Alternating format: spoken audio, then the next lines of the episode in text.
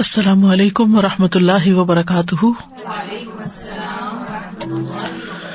نحمد ونسلی علی رسول کریم بعد، فاعوذ باللہ من الشیطان الرجیم، بسم اللہ الرحمٰن الرحیم۔ ربش رحلی صدری ویسر علی عمری وحل العقدم السانی یفق قولی۔ حج کے احکامات کے سلسلے میں آج ہم حج کے ارکان، واجبات اور سنن یعنی سنتوں کے بارے میں پڑھیں گے۔ یاد رہے کہ حج کے چار رکن ہیں۔ سات واجبات ہیں اور باقی سنتیں ہیں۔ رکن، واجب اور سنت کا فرق یہ ہے کہ اگر رکن فوت ہو جائے، ادا نہ ہو سکے تو حج نہیں ہوگا اور آئندہ سال دوبارہ حج کرنا ہوگا یعنی حج ریپیٹ کرنا ہوگا۔ اگر ایک رکن بھی رہ جائے اور اگر حج کا کوئی واجب رہ جائے تو ایک بکرا ذبح کرنا ہوگا، دم دینا ہوگا۔ اور اگر کوئی جانور قربان کرنے کی استطاعت نہ رکھتا ہو تو اسے دس روزے رکھنے ہوں گے۔ تین ایام حج میں یعنی اشرز الحجا اور اگر اس میں نہ رکھ سکا یوم ارفا سے پہلے پہلے، تو پھر ایام تشریق میں یہ ایام حج ہے۔ یوم النہر جو عید کا دن ہے یا یوم ارفا اس دن روزہ نہیں رکھے گا، لیکن باقی ایام میں رکھے گا۔ اور باقی سات گھر پہنچ کر۔ گھر پہنچ کر ضروری نہیں کہ وہ ذوالحجا میں ہی رکھے، کیونکہ بعض حاجی ذوالحجا کے اخیر میں یا ذوالحجا کے بعد گھر پہنچتے ہیں۔ تو مثلاً محرم میں اگر کوئی پہنچا ہے، تو محرم میں بھی رکھ سکتا ہے پھر۔ اور جو شخص حج کی سنتوں میں سے کسی سنت کو چھوڑ دیتا ہے، تو اس کے ذمے کچھ لازم نہیں آتا۔ یہ الگ بات ہے کہ حج کا جو ثواب ہے یا درجہ ہے، وہ کم ہو جائے گا۔ تو حج کے چار ارکان ہیں۔ نمبر ایک، حج کی نیت، احرام۔ یہ حج کی عبادت میں داخل ہونے کی نیت ہے۔ اس سے مراد محض احرام کا لباس ہی نہیں، بلکہ دل کی نیت اور ارادہ مراد ہے۔ یعنی بعض لوگ احرام کا لفظ سنتے ہی، وہ کپڑے کا جو احرام ہے، وہ ذہن میں لے آتے ہیں کہ وہ احرام پہن لیا ہے۔ تو چاہے آپ لباس پہن لیں کوئی بھی، لیکن اگر دل سے نیت نہیں یا ارادہ نہیں تو حج نہیں ہوتا۔ صحیح بخاری کی حدیث ہے، بے شک اعمال کا دار و مدار نیتوں پر ہے۔ اور بے شک ہر انسان کے لیے وہی ہے جس کی اس نے نیت کی نہیں وہی ملے گا جو نیت کر کے جائے گا۔ نہ صرف یہ کہ حج، بلکہ تمام عبادات میں نیت کرنا نہایت ضروری ہے۔ وہ عبادت کی صحت کی شرط ہے۔ وہ عبادت اسی وقت ادا ہوگی، مکمل ہوگی جب اس میں نیت کی جائے گی۔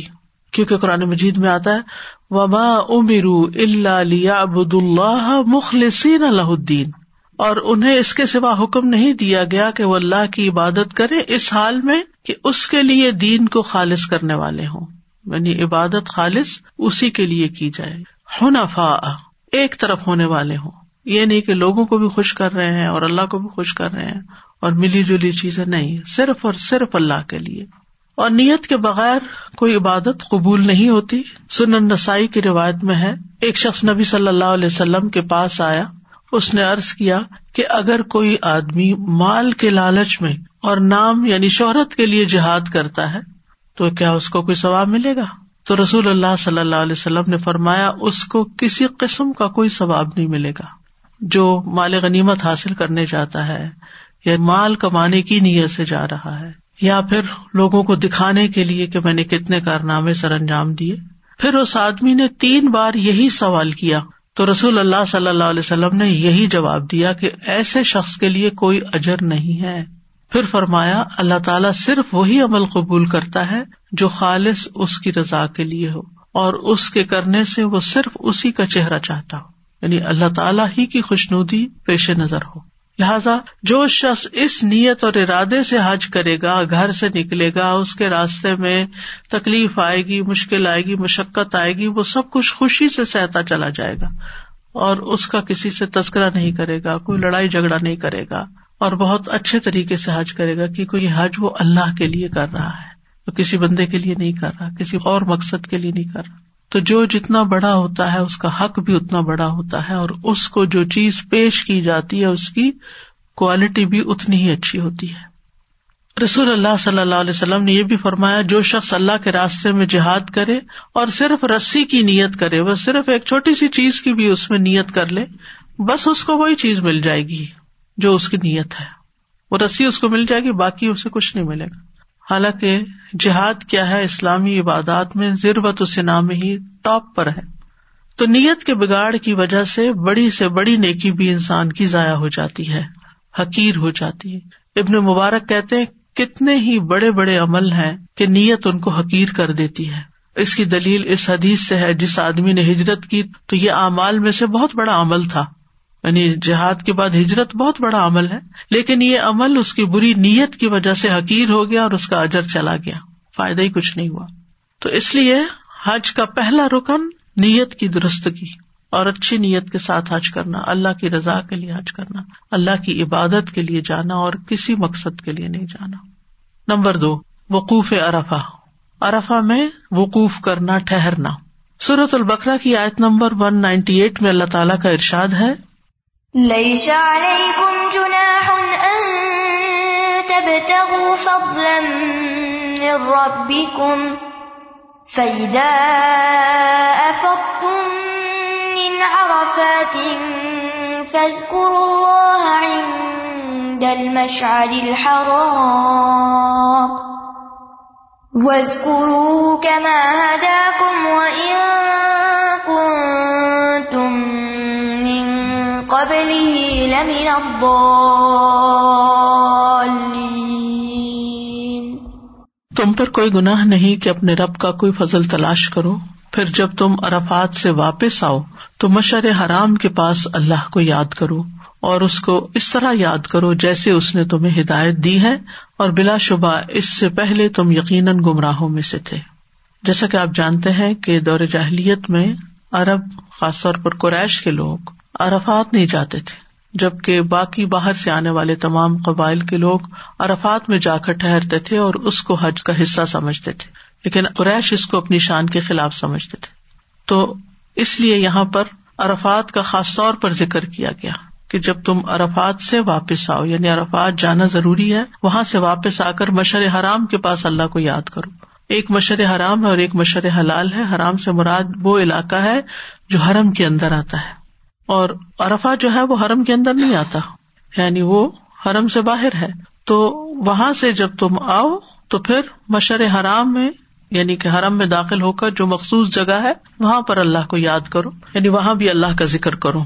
تو بہرحال حج ارفا میں وقوف کا نام ہے۔ رسول اللہ صلی اللہ علیہ وسلم ارفا میں وقوف کر رہے تھے اور عبد الرحمان بن نیام اور ان کے پاس آئے اور اہل نجد میں سے بھی کچھ لوگ آپ کے پاس آئے۔ انہوں نے کہا، اللہ کے رسول، حج کیسے ہے؟ یعنی حج کس کو کہا جاتا ہے؟ کئی فل حج فقال الحج ارفا تو آپ نے فرمایا، حج تو ارفا کے دن ہی ہے۔ یعنی یہ اس کا اہم ترین رکن ہے۔ اور جو شخص میدان عرفات پہنچ گیا، اس کا حج پورا ہو گیا۔ رسول اللہ صلی اللہ علیہ وسلم نے ایک شخص کو حکم دیا اور اس نے پکار کر لوگوں کو بتایا کہ حج تو ارفات کا دن ہے۔ الحج یوم ارفا جو شخص مزدلفہ کی رات میں یعنی ارفا کا دن گزار کے جو رات آتی ہے، وہ مزدلفہ میں گزاری جاتی ہے۔ مزدلفہ کی رات میں فجر کی نماز سے پہلے پہلے ارفات پہنچ گیا، اس کا حج پورا ہو گیا۔ بعض اوقات ایسا بھی ہو سکتا نا کہ کسی وجہ سے کوئی ٹریفک بلاک ہو جائے یا کوئی اور مسئلہ پیش آ جائے کہ آپ دن کو نہ پہنچ سکے اب آپ اپنے گھر سے گئے ہیں، اپنا سب کچھ چھوڑ کے گئے اپنا سب مال خرچ کیا ہے، لیکن جس مخصوص وقت پر وہاں پہنچنا تھا، وہاں نہیں پہنچ سکے۔ یعنی زوال شمس کے بعد سے ارفا کا وقوف شروع ہوتا ہے۔ تو آپ مغرب تک نہیں وہاں پہنچ سکے، تو مغرب کے بعد بھی آپ وہاں جا سکتے ہیں، حج ہو جائے گا۔ آپ کے پاس پوری رات ہے، لیکن اگر مسجد نے اللہ اکبر کہہ دی اور اس کے بعد آپ داخل ہوئے، تو پھر آپ کا حج نہیں ہوگا۔ تیسری چیز ہے طواف افاظہ۔ اس کو طواف زیارہ بھی کہا جاتا ہے۔ اللہ سبحان تعالیٰ قرآن مجید میں فرماتے ہیں ول وفو بل بیت العتیق انہیں چاہیے کہ قدیم گھر کا طواف کرے تو طواف زیارہ حج کا رکن ہے۔ اگر یہ رکن رہ جائے، یہ طواف نہ ہو کسی کا، تو حج نہیں ہوتا۔ یعنی اس کا کوئی بدل نہیں کہ کوئی کہے کہ چلے میں اس کے بدلے میں قربانی کر دوں، دم دے دوں۔ نہیں، حج نہیں ہوگا۔ اور یہ طواف دس ذی الحجہ کے دن کیے جانے والے چار اہم کاموں میں سے ایک کام ہے۔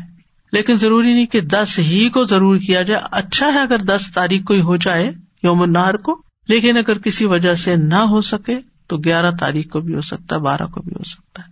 کیونکہ اس میں عورت کا حیض سے پاک ہونا ضروری ہے۔ لہٰذا اگر وہ دس تاریخ کو پاک نہیں ہے تو باقی سارے کام وہ حیض کی حالت میں کر سکتی ہے، کنکریاں مار سکتی ہے، اپنے بال کٹوا سکتی ہے، قربانی دے سکتی ہے۔ لیکن طواف چاہے وہ پاک ہو کر کرے گی۔ لہٰذا جس دن وہ پاک ہوگی، چاہے اگلے دن یا چار پانچ دن کے بعد، تو وہ اس وقت طواف کر لے گی۔ امام نبوی کہتے ہیں کہ علماء کا اجماع ہے کہ یہ حج کا رکن ہے اور اس کے بغیر حج نہیں ہوتا۔ نبی صلی اللہ علیہ وسلم نے دس ذلحجہ کو ہی طواف افاظہ کیا تھا۔ ابن عمر کہتے ہیں کہ نبی صلی اللہ علیہ وسلم نے قربانی والے دن طواف افاظہ کیا، پھر لوٹ کر مینا میں زہر کی نماز پڑھی۔ یعنی زہر سے پہلے پہلے طواف کر کے بھی واپس لوٹ گئے۔ چوتھا رکن صفا مروا کی سائی ہے۔ حدیث میں آتا ہے، حبیبہ بن ابی تجرات سے روایت ہے۔ کہ ہم لوگ قریش کی کچھ خواتین کے ساتھ دار ابو حسین میں داخل ہوئے، اس وقت نبی صلی اللہ علیہ وسلم صفا مروا کے درمیان صحیح فرما رہے تھے اور دوڑنے کی وجہ سے آپ کا اظہار گھوم گھوم جاتا تھا۔ یعنی وہ گرین لائٹس کے بیچ کا جو ایریا ہے، وہاں پر دوڑنا ہوتا ہے۔ نا اور نبی صلی اللہ علیہ وسلم صحیح کرتے جا رہے تھے اور صحابہ سے فرما رہے تھے، صحیح کرو، کیونکہ اللہ نے تم پر صحیح کو واجب قرار دیا ہے۔ حج تمتو کرنے والے دو صحیح کریں گے، ایک جب عمرہ کریں گے اس وقت کی صحیح اور دوسرے جب وہ حج کریں گے۔ لیکن حج افراد والے ایک ہی صحیح کریں گے۔ جب وہ حج کریں گے تو مینا سے واپس آ کر یومن نہر کو طواف کر لیں گے اور ساتھ صحیح کر لیں گے۔ حج کران والے بھی ایک صحیح کریں گے کیونکہ ان کا حج اور عمرہ ایک ہی احرام میں ہوتا ہے، تو دونوں کے لیے ایک صحیح کافی ہو جائے گی۔ حج تمتو کرنے والے طواف افاظا کے بعد حج کی صحیح کریں گے۔ یعنی پہلے طواف کریں گے، پھر صحیح کریں گے۔ جبکہ اس سے پہلے وہ عمرے کی صحیح کر چکے ہوں گے جب عمرہ کیا انہوں نے۔ حج افراد اور کران والے اگر پہلے صحیح کر چکے ہیں یعنی عمرے کے ساتھ انہوں نے صحیح کی، پھر حج کے لیے گئے، اب واپس آ کے صرف طواف کریں گے، دوبارہ صحیح نہیں کریں گے۔ جابر بن عبد اللہ سے روایت وہ کہتے ہیں کہ نبی صلی اللہ علیہ وسلم اور آپ کے صحابہ نے صفا اور مربع کے درمیان ایک ہی بار صحیح کی تھی۔ یعنی پہلی بار طواف قدوم یا طواف عمرہ کے ساتھ۔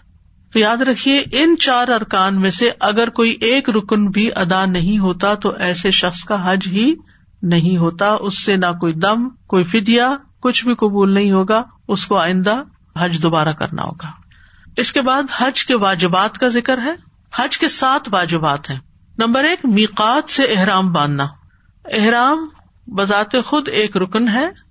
یعنی اوپر جو نیت کی بات ہوئی اور احرام کی بات ہوئی یعنی احرام کا پہننا جو ہے، یہ حج کا رکن ہے، لیکن میقات سے باندھنا واجبات میں سے ہے۔ ٹھیک۔ عبداللہ بن عمر سے روایت ہے کہ ایک آدمی نے مسجد میں کھڑے ہو کر ارض کیا اللہ کے رسول، آپ ہمیں کس جگہ سے احرام باندھنے کا حکم دیتے ہیں؟ تو آپ نے فرمایا، مدینہ والے ذوالحلیفہ سے، اہل شام جوحفا سے، نجد والے کرن المنازل سے احرام باندھے یعنی ہر طرف سے آنے والوں کا میقات مختلف ہے اور اس کا فاصلہ بھی مختلف ہے۔ دوسری چیز جو واجبات میں سے ہے، وہ ہے زوال آفتاب کے بعد مغرب تک ارفات میں وقوف کرنا۔ یہ واجب ہے۔ جو شخص زوال آفتاب کے بعد وقوف کرے گا، اس کے لیے لازم ہے کہ غروب آفتاب تک یہی ٹھہرے۔ یعنی یہ سارا وقت یہیں گزارنا ہوگا، یہاں سے نہیں نکلے گا۔ وقوف ارفا حج کا رکن ہے۔ خطبہ ارفا کے بعد سے اگلے دن فجر سے پہلے تک اس کا وقت ہے یعنی وقوف کرنے کا۔ جس نے مغرب سے پہلے وقوف شروع کیا، اس کے لیے واجب ہے کہ مغرب تک وہیں رہے۔ لیکن اگر کوئی بعد میں بھی جاتا ہے تو اس کا حج ہو جائے گا۔ عبد الرحمان ابو یام اور ادیلی بیان کرتے ہیں کہ رسول اللہ صلی اللہ علیہ وسلم نے ایک شخص کو حکم دیا اور اس نے پکار کر کہا، حج۔ حج تو رفات کا دن ہے، کیونکہ آپ نے حکم دیا تھا کہ پکار کے کہو۔ جو شخص مزدلفہ کی رات میں فجر کی نماز سے پہلے پہلے یہاں آ گیا، اس کا حج پورا ہو گیا۔ تیسرا واجب ہے رات مزدلفہ میں گزارنا یعنی ارفات سے واپس ہو کر سیدھے مینا نہیں جانا بلکہ مزدلفہ میں ٹہرنا تو جو چاند کے غروب ہونے سے پہلے مزدلفہ پہنچ جائے، اس نے یہ رکن ادا کر لیا۔ غروب ہونے کا کیا مطلب ہے؟ یعنی رات گزرنے سے پہلے۔ بعض علماء کے نزدیک مزدلفہ میں رات گزارنا حج کے ارکان میں سے ایک رکن ہے، جس کے بغیر حج صحیح نہیں ہوتا۔ یعنی بعض علماء کا یہ خیال بھی ہے۔ ابن قیم کا رجحان اسی طرف ہے۔ وہ عیسائیت کو دلیل بناتے ہیں۔ فضا افس تم من ارفات فض اللہ ان دل مشر الحرام۔ تو یہاں ارفات کا ذکر اور مشر حرام کا ذکر ایک ہی آیت میں ہوا ہے۔ لہٰذا وہ کہتے ہیں کہ عرفات میں وقوف کے علاوہ رات مزدلفہ میں گزارنا بھی فرض ہے۔ اور وہ بیان کرتے ہیں کہ میں مزدلفہ میں وقوف کے وقت رسول اللہ صلی اللہ علیہ وسلم کی خدمت میں حاضر ہوا اور عرض کیا، اے اللہ کے رسول، میں جبل تئی سے آیا ہوں۔ میں نے اپنی سواری کو ہلکان کیا ہے اور اپنے آپ کو بہت تھکایا ہے۔ اللہ کی قسم، میں نے کوئی ٹیلا یا پہاڑ نہیں چھوڑا، مگر اس پر وقوف کیا ہے۔ تو کیا میرا حج ہو گیا؟ رسول اللہ صلی اللہ علیہ وسلم نے فرمایا، جس نے ہمارے ساتھ یہ فجر کی نماز پا لی یعنی مزدلفہ میں، اور اس سے پہلے وہ رات میں یا دن میں ارفات میں حاضر ہو چکا، تو اس کا حج پورا ہو چکا اور اس نے اپنا میل کو چیل دور کر لیا یعنی اس کے بعد وہ آرام سے نکل آئے گا، مینا میں جا کر، جو مخصوص کام کرنے کے بعد۔ چوتھی چیز ہے، ایام تشریق کی راتیں مینا میں گزارنا، ٹھیک ہے؟ یہ بھی واجبات میں سے ہے۔ سورت البکرا کی آیت نمبر دو سو تین میں آتا ہے وز کر اللہ فی ایام معدودات، فمن تاجل فی یومین فلا اسم علیہ، ومن تأخر فلا اسم علیہ لمن اتقا واتق اللہ وعلموا انکم الیہ تحشرون۔ گنتی کے چند دنوں میں اللہ کو یاد کرو، پھر جو دو دنوں میں چلا جائے جلدی، اس پر کوئی گناہ نہیں۔ کہاں سے چلا جائے؟ بنا سے۔ اور جو تاخیر کرے تو اس پر بھی کوئی گناہ نہیں۔ یعنی تیرہ تاریخ کو بھی وہیں رہے تو بھی ٹھیک ہے۔ کس کے لیے گناہ نہیں؟ لمن اتقا، جو اللہ سے ڈرے۔ اور اللہ سے ڈرو اور جان لو، بے شک تم اسی کی طرف اکٹھے کیے جاؤ گے۔ یہاں بھی تقوا کا سبق یاد کرا دیا گیا کہ زیادہ ٹھہرنے والے، کم ٹھہرنے والوں کو غلط نہ سمجھے اور کم ٹھہرنے والے، زیادہ ٹھہرنے والوں کو زیادتی کرنے والا نہ سمجھے، بلکہ دونوں ہی اللہ کے نزدیک صحیح کام کر رہے ہیں، اگر وہ اللہ کا تقوی اختیار کیے ہوئے۔ اگر کوئی خاص مجبوری ہو، کوئی خاص ڈیوٹی ہو تو پھر یہ راتیں مکہ میں بھی گزاری جا سکتی ہیں۔ جیسے اس زمانے میں حاجیوں کو پانی پلانے کی ذمہ داری کچھ مخصوص لوگوں پر ہوتی تھی، تو انہوں نے جانوروں کو چرانا ہوتا تھا، تو وہ پھر ایام تشریق کے دنوں کی راتیں مینا میں گزارنے کی بجائے مکہ میں چلے جاتے تھے رات کو پانی پلانے کے لیے۔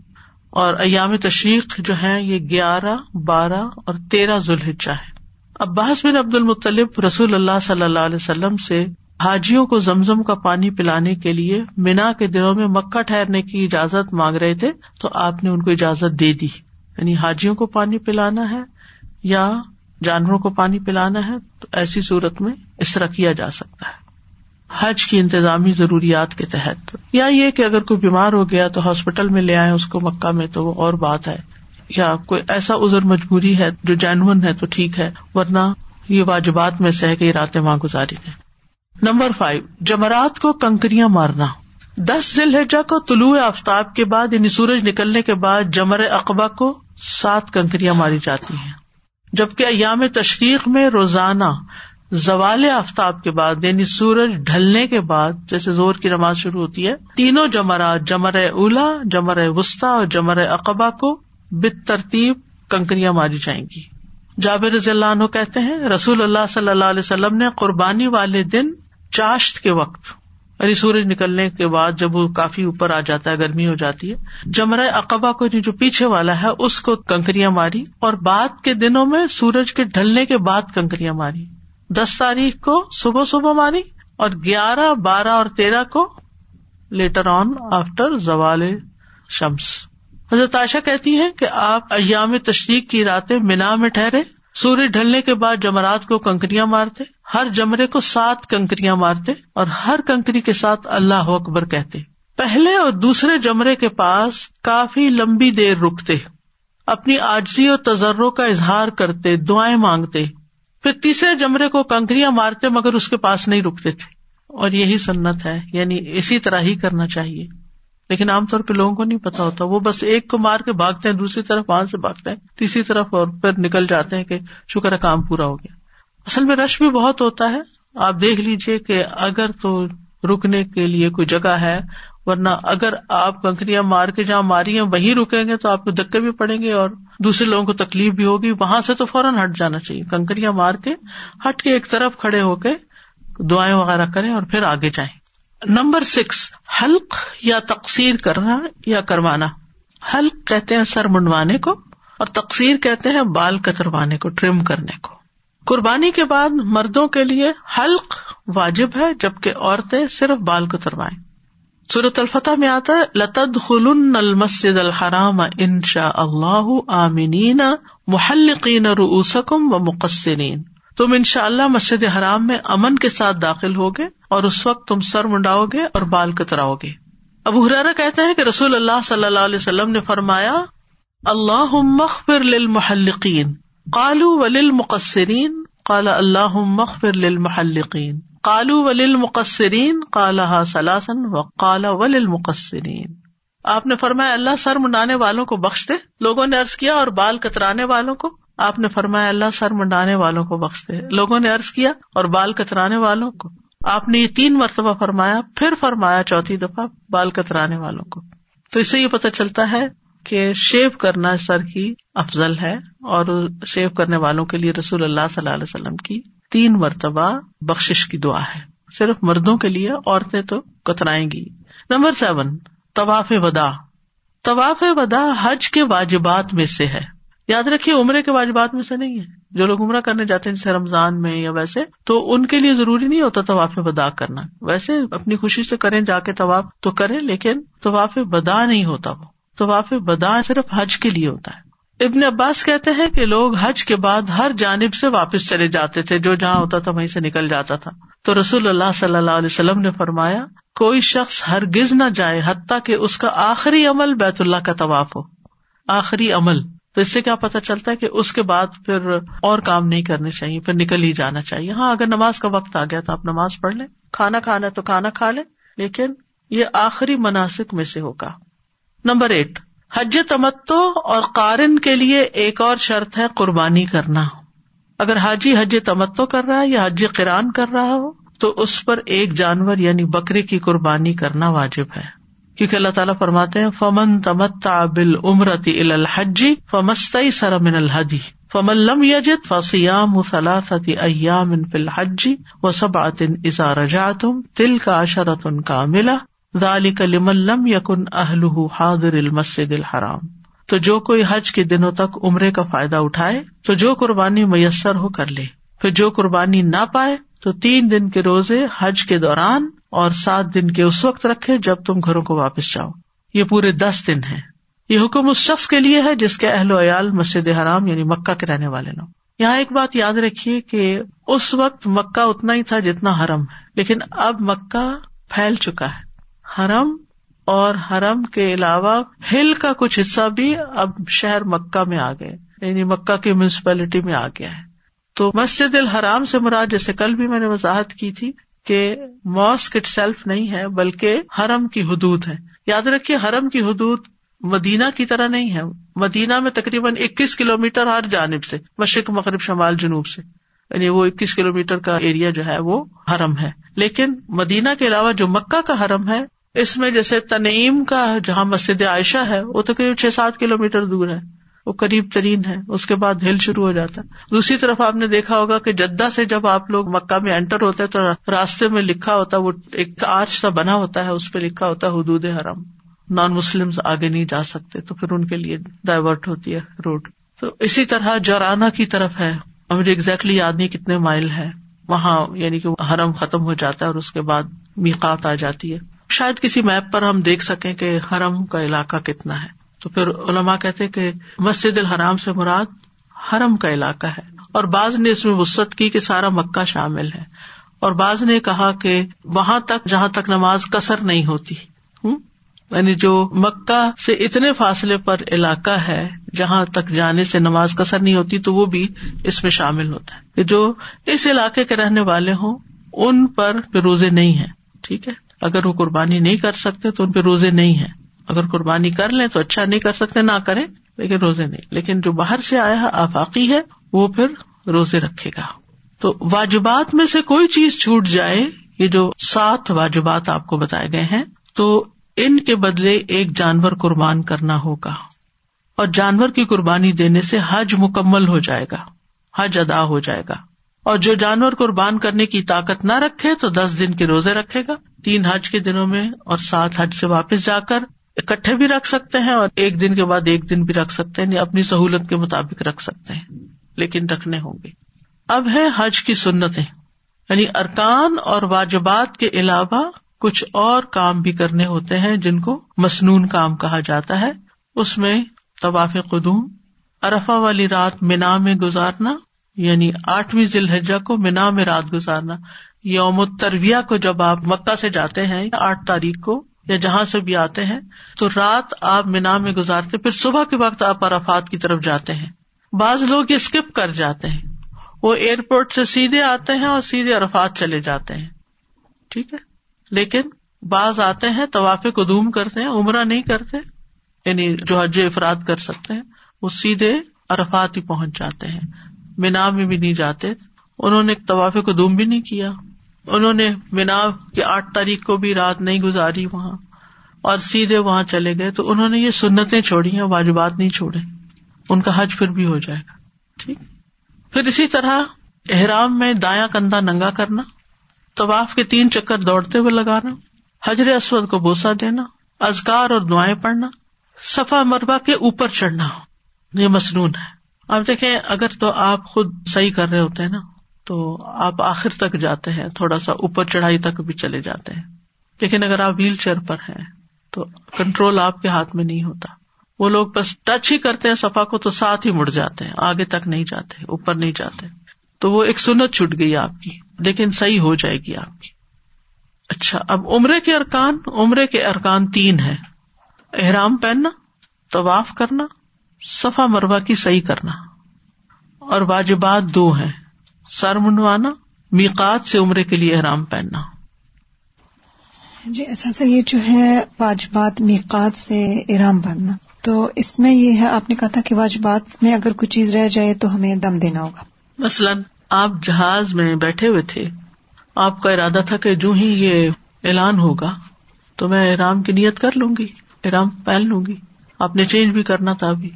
اور عام طور پر ہوتا یہ کہ جو فلائٹ کا آخری حصہ ہوتا ہے نا، بڑا ہی ریلیکسنگ ہوتا ہے، انسان سو جاتا ہے۔ مجھے تو ہمیشہ ہی ایسے ہوتا ہے۔ جب لینڈ کرنے والا ٹائم ہوتا ہے تو میں سونے لگتی ہوں۔ اب آپ سو گئے۔ میکات گزر گئی۔ اب جہاز لینڈ ہو رہا ہے اور آپ پریشانی کیا لے۔ اب کیا کروں؟ احرام تو آپ نے پہن لیا، لیکن میکات گزر گئی آپ کی۔ اب آپ کو دم دینا ہوگا۔ ٹھیک ہے؟ کوئی بھی وجہ ہو سکتی ہے۔ انسان کو پتا نہ چلے، بھول جائے، سو جائے۔ کوئی اور وجہ ہو۔ بعض اوقات ایسا ہوتا ہے، بھول کے لگیج میں پیک ہو جاتے کچھ لوگوں کے ساتھ یہ بھی ہوتا ہے کہ وہ لگیج میں پیک کر کے چلے گئے، اب وہ تو آپ جدہ میں اتریں گے تو پھر لگیج کھولیں گے تو پھر آپ احرام نکالیں گے۔ آپ کی میکات تو گزر گئی۔ آپ تو باہر سے آ رہے تھے، آپ کی میکات جدہ نہیں آپ کی میکات تو یلم لم تھی اگر پاکستان سے مسئلہ نہ آ رہے ہیں۔ یا جدھر سے بھی جا رہے ہیں تو وہ اعلان کرتے ہیں کہ اب میکات پانچ منٹ میں آ رہی، دس منٹ میں آ رہی ہے۔ تو وہ وقت بڑا کروشل ہوتا ہے، اس وقت میں سونا سونا نہیں چاہیے۔ جیسا سر دوسرا کوشچن یہ جیسے آپ نے کہا نا دل کی نیت اور ارادہ۔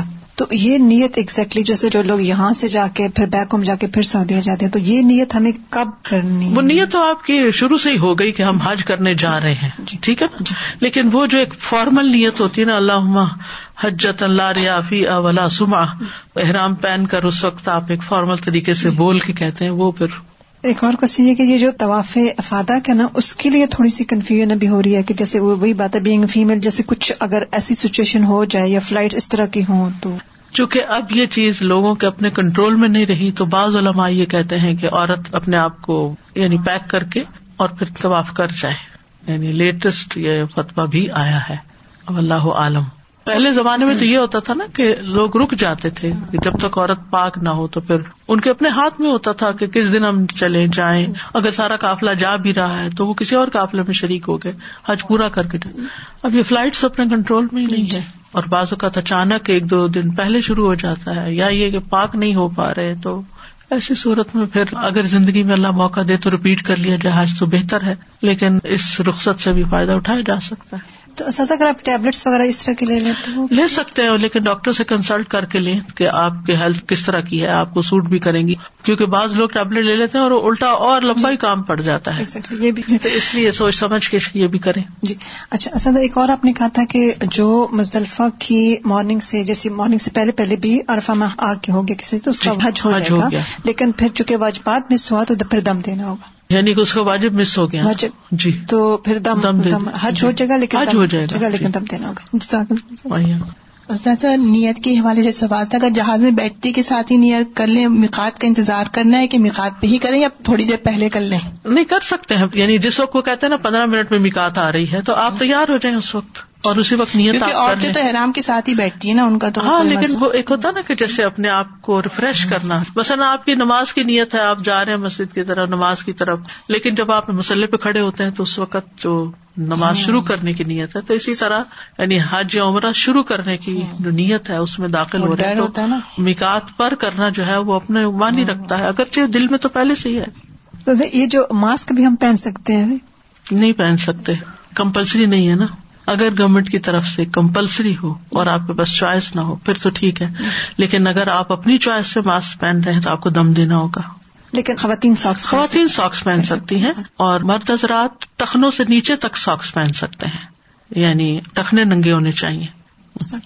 سازا جی یہ جو آپ نے مینشن کیا کہ ایام تشریق میں راتیں مینا میں گزارنی ہے تو کچھ لوگ جیسے ہوٹل ان کو ملے ہوتے سامان ہوتا ہے تو وہ دن میں ادھر کسی ضرورت سے یا بازو کا نہانے کے لیے چلے جاتے ہیں یہ ٹھیک ہے۔ جی، مطلب رات مغرب تک آنا ضروری جی رات ادھر گزارے اور اگر دن میں آپ طواف کرنا چاہتے ہیں تھوڑا حرم میں بیٹھنا چاہتے ہیں وہاں بیٹھ کے کوئی تلاوت وغیرہ کرنا چاہتے ہیں تو آپ حرم میں آ سکتے ہیں ہوٹل جا سکتے ہیں جا کر نہا دھو کے کپڑے وغیرہ دھو کے اپنے کام کاج کر کے کھانا وانا کھا کے پھر دوبارہ واپس آ جائے رات گزار کے دوسرا میرا یہ تھوڑی کلیریفیکیشن میں اصل میں ایپ بھی دیکھ رہی ہوں جو حج عمرہ کی ایپ ہے اس میں لکھا ہوا ہے کہ جو رمی ہونی ہے گیارہ بارہ تیرہ کو آپ نے کرنی ہے لیکن اگر آپ بارہ کی تاریخ کو غروب سے پہلے نکل جاتے ہیں مینا سے تو تو ٹھیک ہے لیکن اگر غروب شروع ہو گیا تو پھر آپ پہ تیرہ کی رمی واجب ہو جائے گی۔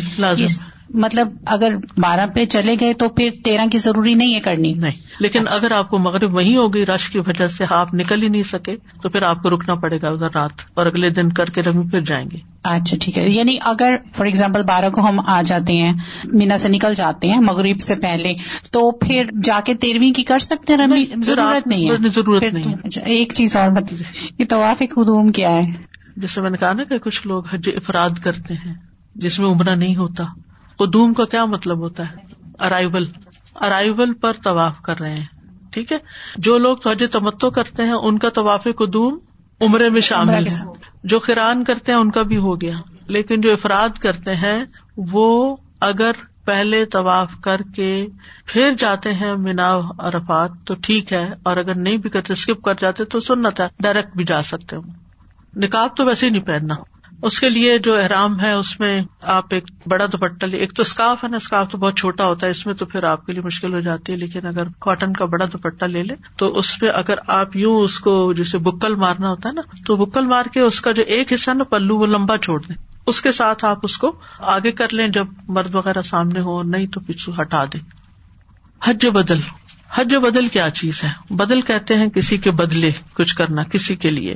اگر کوئی شخص صاحب استطاعت ہو لیکن بوڑھا ہو، اتنا بوڑھا کہ سفر کرنے کے قابل نہ ہو، بہت کمزور ہو، بیمار ہو، مفلوج ہو، پیرالائزڈ ہو، یا دائمی مریض ہو کہ کسی حال میں سفر نہیں کر سکتا، خود حج کرنے کے قابل نہیں ہے، لیکن مالدار ہے، اس پہ حج فرض ہے، مال کی وجہ سے۔ تو ایسے شخص کو اپنا مال دے کے کسی اور سے اپنا حج کروانا جائز ہے۔ لیکن وہ ایسا شخص ہوگا جس کا اپنا حج پہلے ہو چکا ہو۔ آپ یہ نہیں کر سکتے فلاں غریب انسان ہے، اس کو میں پیسے دیتا ہوں تاکہ یہ میرا حج بدل کر دے۔ نہیں۔ اگر غریب نے pہلے اپنا کیا ہوا ہے تو پھر ٹھیک ہے، آپ اسی کو دے دیں۔ دوبارہ موقع۔ تو اس طرح اس معذور شخص کا حج حج بدل ہو جائے گا یعنی فریضہ ادا ہو جائے گا۔ ابن عباس کہتے ہیں، قبیلہ جوہینا کی ایک عورت نبی صلی اللہ علیہ وسلم کی خدمت میں حاضر ہوئی اور کہا کہ میری والدہ نے حج کی نظر مانی تھی، لیکن وہ حج نہ کر سکی یہ نظر والا حج ہے، فرض والا نہیں ہے۔ نظر بھی فرض ہو جاتی ہے کیونکہ آپ نے اپنے اوپر خود لازم کیا۔ تو نظر مانی ہوئی تھی لیکن جا نہیں سکی تو کیا میں ان کی طرف سے حج کر سکتی ہوں؟ آپ نے فرمایا کہ ہاں ان کی طرف سے حج کرو۔ کیا تمہاری ماں پر قرض ہوتا تو تم اسے ادا نہ کرتی؟ اللہ کا قرض ادا کرو۔ اللہ کا قرض تو اس کا سب سے زیادہ مستحق ہے کہ اسے پورا کیا جائے۔ تو اسی سے آپ دیکھیں کہ بعض لوگ عمرے کی نظر مان لیتے ہیں۔ ہوتا ہے عمرے کی نظر مان لی، بیٹا میرا حافظ ہو گیا تو میں عمرہ کروں گی۔ لیکن کیا ہوا؟ اس وقت تک کوئی بیماری آ گئی، کوئی ایسی مجبوری آ گئی کہ باقی بچے چھوٹے ہیں، ان کو چھوڑ کے نہیں نکلا جائے، کوئی وجہ۔ تو عمرہ بدل بھی ہو سکتا ہے۔ ٹھیک ہے؟ کیونکہ بعض لوگ پھر کہتے ہیں، اب ہم نے نظر مانی تھی، اب ہم کیا کریں؟ نظر کیسی پوری کریں؟ چھوڑ ہی دیتے ہیں، نظر پوری نہیں کرتے۔ تو یہ بھی گناہ کا کام ہے کہ آپ نظر مانے اور نظر پوری نہ کریں۔ اگر کوئی بھی طریقہ نہ ہو نظر پوری کرنے کا، تو پھر قسم توڑنے کا کفارا دینا ہوتا ہے۔ ٹھیک پھر اس سے انسان نکل آتا ہے نظر سے۔ لیکن نظر مان کے ایسے ہی اس کو نہیں چھوڑ دینا چاہیے کہ مجبوری ہے، اب نہیں پوری ہو سکتی۔ تو حج و بدل کے کچھ خاص ضابطے، احکامات، قاعدے ہیں۔ پہلی بات یہ کہ کن کی طرف سے حج نہیں کیا جا سکتا یہ؟ یعنی حج و بدل کس کا نہیں ہوتا؟ کسی ایسے شخص کی طرف سے حج و بدل نہیں ہوگا جس میں خود حج کرنے کی طاقت ہو۔ جو خود جا سکتا ہو اور صرف ویسے ہی حج کی مشقت سے بچنے کے لیے کہ بہت بھاری سفر ہے، میں نہیں جا سکتا، کسی کو بھیج دیتا ہوں اپنی جگہ، ایسے نہیں ہو سکتا۔ ابن قدامہ کہتے ہیں، اس بات پر اجماع ہے کہ فرض حج کی طاقت رکھنے والے شخص کی طرف سے کوئی دوسرا حج نہیں کر سکتا۔ ابن منظر کہتے ہیں، جس پر حج فرض ہو اور اس کے ادا کرنے کی طاقت بھی رکھتا ہو، تو اس کی طرف سے کیا جانے والا حج کفایت نہیں کرے گا۔ اسی طرح مجنون کی طرف سے بھی نہیں ادا ہوگا، کیونکہ اس کے افاقے کی امید کی جا سکتی ہو سکتا ہے کسی وقت ٹھیک ہو جائے۔ تو جب تک وہ مجنون ہے، اس پر قلم ساکت ہے، ابھی اس پہ حج فرض ہی نہیں ہے ایک طرح سے۔ جب وہ ٹھیک ہوگا، تو پھر حج کر لے گا، نہیں ہوا تو کوئی بات نہیں۔ قیدی کی طرف سے حج بدل نہیں کیا جا سکتا، کیونکہ امید ہے وہ قید سے باہر آ جائے۔ فقیر کی طرف سے بھی حج بدل نہیں کیا جا سکتا۔ کہ میری بہن بہت غریب ہے، وہ نہیں کر سکتی، تو میرے پاس پیسے ہیں، میں اس کے لیے حج کر دوں۔ یہ نہیں ہو سکتا۔ کیونکہ وہ کل کو غنی ہوگی، صاحب استطاعت ہوگی، تو خود کر سکتی۔ یعنی جہاں پاسبلٹی ہو کہ اس شخص کے حالات بدل سکتے ہیں، تو جب اس کے حالات بدلیں گے، جب اس صاحب استطاعت ہوگا، تو وہ چلا جائے گا۔ محض مالی حیثیت کے ہونے کی وجہ سے وہ کسی اور سے حج نہیں کر پائے گا۔ ٹھیک۔ اب کن لوگوں کی طرف سے حج کیا جائے گا؟ ایسے بیمار جن کے صحت یاب ہونے کی امید ہی نہ ہو، کبھی ٹھیک نہیں ہو سکتے۔ یا پھر بدنی طور پر آجز ہو، یا میت کی طرف سے حج بدل ہوگا جو دنیا سے جا چکا۔ امام نبی کہتے ہیں، جمہور علماء اس بات کے قائل ہیں کہ حج میں میت اور شفا یابی سے مایوس آجز کی جانب سے نیابت کی جا سکتی اس کو نیابت کہتے ہیں، نائب بنانا، کسی کو وکیل بنانا اپنا۔ انتہائی ضعیف اور بوڑھے شخص کی طرف سے حج بدل کیا جا سکتا ہے۔ ایک مرتبہ نبی صلی اللہ علیہ وسلم کی خدمت میں ابو رضین حاصل ہوئے۔ ارض کیا، میرے والد انتہائی ضعیف اور بوڑھے ہو چکے ہیں۔ حج اور عمرے کی طاقت نہیں رکھتے۔ نہ ہی ان کے اندر عورت کی خواہش ہے۔ آپ نے فرمایا، پھر تم ان کی طرف سے حج بھی کرو اور عمرہ بھی کرو۔ یعنی بہت ہی بوڑھے ہیں۔ تو ٹھیک ہے۔ اسی طرح فوج شدہ کی طرف سے عبداللہ بن بریدا اپنے والد سے روایت کرتے ہیں، وہ کہتے ہیں کہ ایک بار میں رسول اللہ صلی اللہ علیہ وسلم کے پاس بیٹھا ہوا تھا، آپ کے پاس ایک عورت آئی اور بولی، میں نے اپنی والدہ کو ایک لانڈی بطور صدقہ دی تھی اور والدہ فوت ہو گئی آپ نے فرمایا، تمہارا اجر واجب ہو گیا اور وراثت نے وہ لانڈی تمہیں لوٹا دی یعنی واپس تمہارے پاس آ گئی۔ تم ماں کی وارث تھی۔ اس نے پوچھا اللہ کے رسول، ان کے ذمے ایک ماہ کے روزے تھے، کیا میں ان کی طرف سے روزے رکھوں؟ آپ نے فرمایا ہاں تم ان کی طرف سے روزے رکھ دو۔ وہ بھی ہو گیا۔ روزہ بدل ہو گیا یعنی ان کے حصے کا روزہ رکھ دیا، فرض ادا ہو گیا ان کا۔ اس نے پوچھا، انہوں نے کبھی حج نہیں کیا تھا؟ کیا میں ان کی طرف سے حج کروں؟ آپ نے فرمایا، تم ان کی طرف سے حج بھی کرو۔ بہت ہی نیک بیٹی تھی۔ پہلے ماں کو ایک خادمہ دی، پھر اس کے بعد ان کے روزے رکھے، پھر اس کے بعد ان کی طرف سے حج کیا۔ کم ہی اولاد ایسی ہوتی ہے جو اتنا خیال رکھنے والی ہو۔ بہرحال، یہ یاد رکھیے کہ جس نے اپنا حج کر رکھا ہو، وہی دوسرے کے لیے حج کر سکتا ہے، حج بدل کر سکتا ہے۔ یعنی جب تک اپنا حج نہ کیا ہو، وہ کسی دوسرے کی طرف سے حج نہیں کر سکتا۔ ابن عباس کہتے ہیں کہ نبی صلی اللہ علیہ وسلم نے ایک شخص کو سنا، وہ کہہ رہا تھا، لبیک ان شبرما میں شبرما کی طرف سے حاضر ہوں۔ آپ نے پوچھا شبرما کون ہے؟ اس نے کہا، میرا بھائی ہے۔ آپ نے پوچھا، کیا تم نے اپنی طرف سے حج کر لیا اس نے کہا، نہیں۔ آپ نے فرمایا، پہلے اپنا حج کرو، پھر شبرما کی طرف سے کرنا۔ اسی طرح عورت مرد کی طرف سے اور مرد عورت کی طرف سے حج کر سکتا ہے۔ یعنی مثلاً بیٹی باپ کا حج بدل کر سکتی ہے اور مثلاً شوہر بیوی کی طرف سے کر سکتا ہے۔ نبی صلی اللہ علیہ وسلم نے قبیلہ خفرم کی عورت کو حکم دیا تھا کہ وہ اپنے والد کی طرف سے حج کر لے۔ اور نبی صلی اللہ علیہ وسلم نے ایک شخص کو اپنی والدہ کی طرف سے حج کرنے کا حکم دیا تھا۔ تو دونوں دلائل ملتے ہیں۔ اور ایک دوسرے شخص کو اپنے والد کی طرف سے حج کرنے کا حکم دیا تھا۔ تو میل میل کی طرف سے فیمل میل میل کی طرف سے، میل فیمل کی طرف سے حج کر سکتے ہیں۔ ایک حج ایک ہی شخص کی طرف سے ہوگا۔ یہ نہیں ہو سکتا کہ وہ میری نانی نے بھی نہیں کیا تھا، دادی نے بھی نہیں کیا تھا، تو میں چاہتی ہوں ان سب کا میں اس دفعہ کراؤں۔ ایسے نہیں ہو سکتا۔ باری باری ہوگا۔ ہاں اگر آپ تبتو کر رہے ہیں، تو ایک کی طرف سے عمرہ کر سکتے ہیں اور ایک کی طرف سے حج کر سکتے ہیں۔ یعنی دونوں چیزیں ایک کی طرف سے کرنے کی بجائے ایک کی طرف سے ایک ایک کی طرف سے ایک ہو سکتا ہے، بشرطے کہ اس نے اپنا پہلا حج یا عمرہ کیا ہوا ہو۔ پھر اسی طرح یہ کہ حج بدل احسان کی نیت کے ساتھ کیا جائے، کسی کے ساتھ نیکی کرتے ہوئے کیا جائے، اس کا مقصد کسی سے مال بٹورنا نہ ہو کرایہ کا حج نہ ہو، کہ یہ مجھے حج کا پیسہ بھی تو اتنا اوپر دے کیونکہ میں اس کا حج کر رہا ہوں۔ یہ نہیں ہونا چاہیے۔ یعنی اس کی قیمت وصول نہیں کرنی چاہیے کسی کی طرف سے حج بدل کرنے کی۔ ابن تیمیہ کہتے ہیں، جس نے صرف اس لیے حج کیا کہ کھانے پینے کو مل جائے گا، اس کے لیے آخرت میں کچھ نہیں۔ اور جو اس لیے رقم لیتا تاکہ حج کر سکے تو اس میں کوئی حرج نہیں۔ اس لیے نیابت کے لیے رقم وصول کرتے ہوئے نیت یہ ہو کہ یہ رقم اس کے لیے حج کے دوران مددگار ہوگی، جیسے سواری کے لیے یا حج کے دوران کچھ کھانے پینے کے لیے، جو اس کا وہاں رہنے کا خرچہ ہے، سواری کا خرچہ ہے، قربانی کا خرچہ ہے، تو وہ تو لے سکتا ہے۔ لیکن اس سے زائد لینا عوض کے طور پہ، اجرت کے طور پر یہ جائز نہیں ہے۔ بس اتنا ہی لے جتنا اس کا ایکسپینس ہے۔ اور پھر اخلاص کے ساتھ اس رقم کو قبول کرنا چاہیے، نہ کہ لالچ کے ساتھ۔ پھر اسی طرح یہ ہے کہ اگر کوئی صاحب استطاعت مسلمان فوت ہو جائے، تو اس کا مال تقسیم ہونے سے پہلے اس کے مال میں سے اس کے لیے حج کیا جا سکتا ہے۔ یعنی بارش جو ہے حصہ لینے سے پہلے اس کی طرف سے حج کر لیں، تو یہ بھی درست ہوگا۔ کیونکہ یہ قرض ہے نا ایک، یہ بھی۔ بعض علماء کہتے ہیں کہ جب کوئی مسلمان فوت ہو جائے اور وجوب حج کی شرائط مکمل ہونے کے باوجود فریضہ حج ادا نہ کر سکے، نہیں کر سکا کسی وجہ سے، تو اس کی طرف سے اس کے مال میں سے حج کرنا ضروری ہے، چاہے اس نے حج کی وسیعت کی ہو یا نہ کی ہو۔ چنانچہ اگر اس کی طرف سے کوئی ایسا شخص حج کر دیتا ہے جس کا حج کرنا درست ہو اور اس نے اپنا حج پہلے کر رکھا ہو، تو میت کی طرف سے اس کا حج کرنا درست ہوگا اور میت سے فرض کی ادائیگی کے لیے کافی ہوگا۔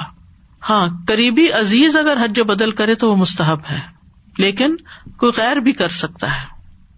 یعنی با اعتماد شخص کو اجرت دے کر، اجرت سے مراد حج کا خرچہ دے کر حج کروا سکتے ہیں، لیکن اگر اولاد میں سے، وارثوں میں سے کوئی کرے تو زیادہ بہتر ہے۔ پھر والدین کی طرف سے حج کرنا۔ ایک آدمی نبی صلی اللہ علیہ وسلم کی خدمت میں حاضر ہوا، عرض کیا کیا میں اپنے والد کی طرف سے حج کر سکتا ہوں؟ آپ نے فرمایا ہاں۔ اگر تم اس کے لیے بھلائی میں اضافہ نہیں کرو گے تو برائی میں بھی اضافہ نہیں کرو گے۔ یعنی کر لو۔ پھر بھائی کا بہن کی طرف سے حج کرنا۔ ایک آدمی نبی صلی اللہ علیہ وسلم کے پاس ہے، عرض کی میری بہن نے نظر مانی تھی کہ حج کرے گی لیکن وہ فوت ہو گئی ہے۔ نبی صلی اللہ علیہ وسلم نے فرمایا، اگر اس پر کوئی قرض ہوتا تو کیا تم اسے ادا کرتے؟ اس نے کہا جی ہاں۔ آپ نے فرمایا، پھر اللہ کا قرض بھی ادا کرو۔ ٹھیک ہے۔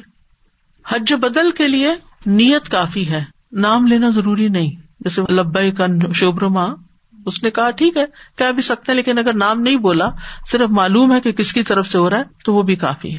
پھر اسی طرح حج بدل کی جس کی ذمہ داری لگائی جائے، وہی ادا کرے آپ یہ نہیں کر سکتے کہ آپ پیسے لے لیں، اس میں سے کچھ خود رکھ لیں اور کم قیمت دے کے کسی اور کو بھیج دیں کہ تم جا کے حج کر دو۔ بعض لوگ کیا کرتے ہیں؟ لوگوں سے پیسے لے لیتے پھر وہ مکہ یا مدینہ میں کسی اسٹوڈینٹ کو کہہ دیتے جنہوں نے پہلے اپنا حج کر رکھا ہوتا ہے۔ کہ تم فلاں کی طرف سے حج کر دو۔ مثلاً اگر کوئی شخص کینیڈا سے جاتا ہے، تو ٹکٹ کے ہی کتنے زیادہ پیسے اور اگر اس نے پیسے خود تو لے لیے سارے، لیکن وہاں کے کسی لوکل کو کہہ دیا تم یہ حج بدل کر دو اور اس کو آدھے پیسے دیے اور آدھے خود رکھ لیے، تو یہ ظلم ہوگا۔ یہ درست نہیں۔ ایسا نہیں کیا جا سکتا۔ یعنی اگر وارثوں نے کسی خاص شخص کو حج کرنے کے لیے کہا کہ آپ کریں گے، تو وہ اسی کو کرنا ہوگا۔ نہیں کر سکتا تو وہ واپس کر دے پھر۔ وہ آگے اس کو تھرڈ پارٹی کو نہیں دے سکتا۔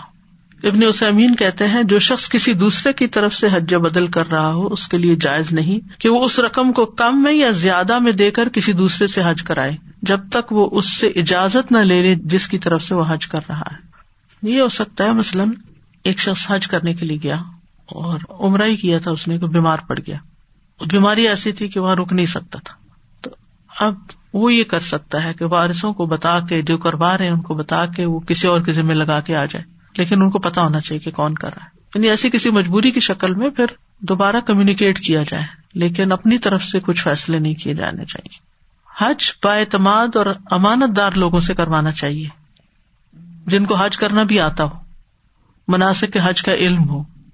تاکہ دل مطمئن ہو کہ اس نے صحیح کام کیا۔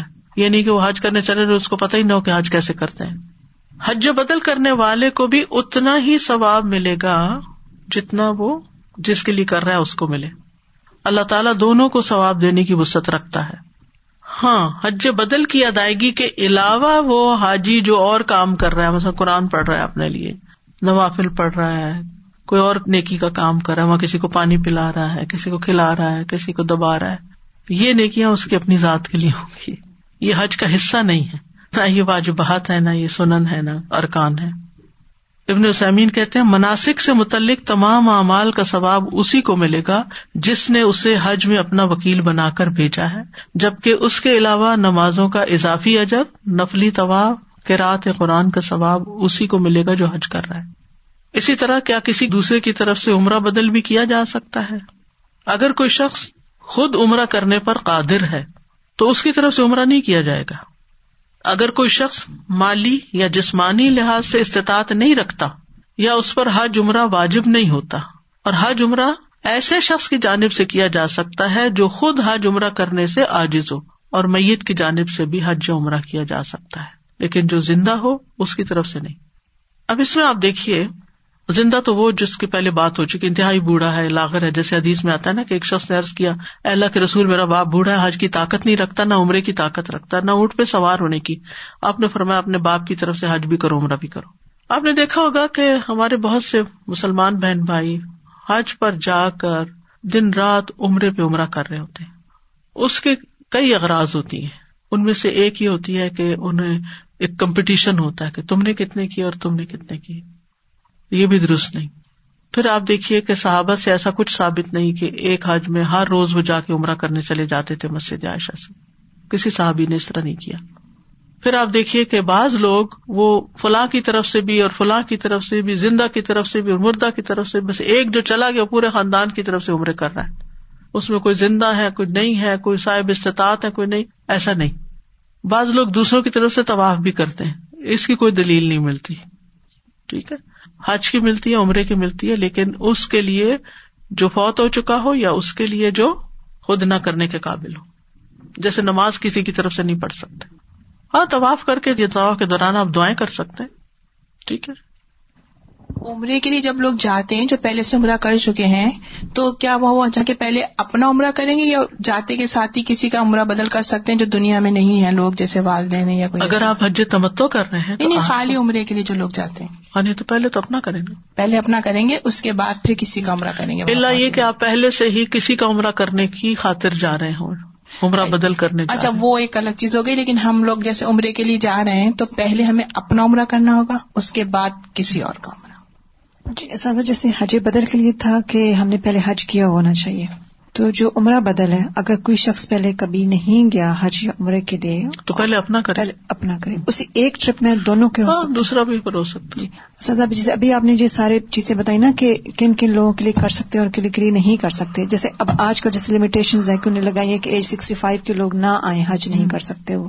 تو وہ اگر ان کی مطلب میڈیکلی فٹ بھی ہیں سارا کچھ بٹ بس just because of the age limit they can't کو تو ان کے لیے پھر ہم نہیں حج بدلا بھی نہیں ہوگا کیونکہ ہو سکتا ہے اگلے سال یہ ریسٹرکشن ختم ہو جائے۔ اچھا صحیح۔ اچھا سر ایک اور کوشچن سوری یہ جو آپ نے پہلے کہا یہ پچھلے سے ریلیٹڈ ہے جو جمعرات کے بعد دعا کرنے کا۔ اور اگر کوئی سچویشن ایسی ہو جائے جیسے کئی دفعہ اسٹمپیڈ دوسری جگہ پہ ہو جاتا خدا نخواستہ تو اس میں اگر نہیں کر سکتے دعا یا نہیں کوئی بات نہیں۔ اس میں کوئی مصنون ہے۔ جی مصنون ہے۔ السلام علیکم۔ جی استاذہ، میرا ایک سوال ہے کہ میری خالہ کا انتقال ہوا تھا پچھلے سال اور وہ اپنے فوت ہونے سے انہوں نے کوئی ایک ہفتہ پہلے مجھے کہا تھا کہ کیونکہ انہیں کووڈ ہو گیا تھا کہ اگر میں فوت ہو جاؤں تو میرا سامان آ کے سنبھال لینا۔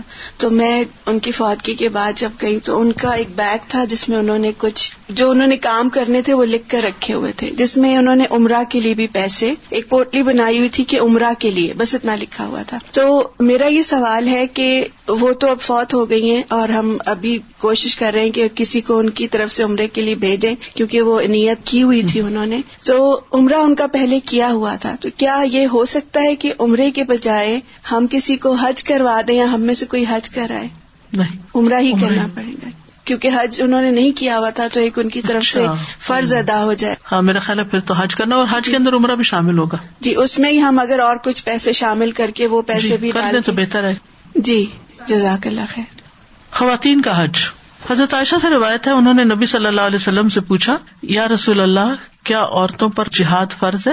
آپ نے فرمایا، عورتوں کا جہاد، حج اور عمرہ ہے۔ عورت پر حج کی فرضیت کی شرائط میں وہی شرائط ہیں جو مرد کے لیے ہیں۔ البتہ عورت پر وجوب حج کے لیے دو شرائط ہیں۔ نمبر ایک، محرم کا ساتھ ہونا اور نمبر دو، عورت کا عدت میں نہ ہونا۔ عورت بھی اگر مالدار نہیں تو اس پہ حج فرض نہیں۔ اگر محرم موجود نہیں تو بھی عورت پر حج فرض نہیں۔ حدیث میں آتا ہے، رسول اللہ صلی اللہ علیہ وسلم نے فرمایا، لا تحج اتن اللہ و محرم۔ کوئی عورت محرم کے بغیر حج نہ کرے۔ واضح حدیث ہے۔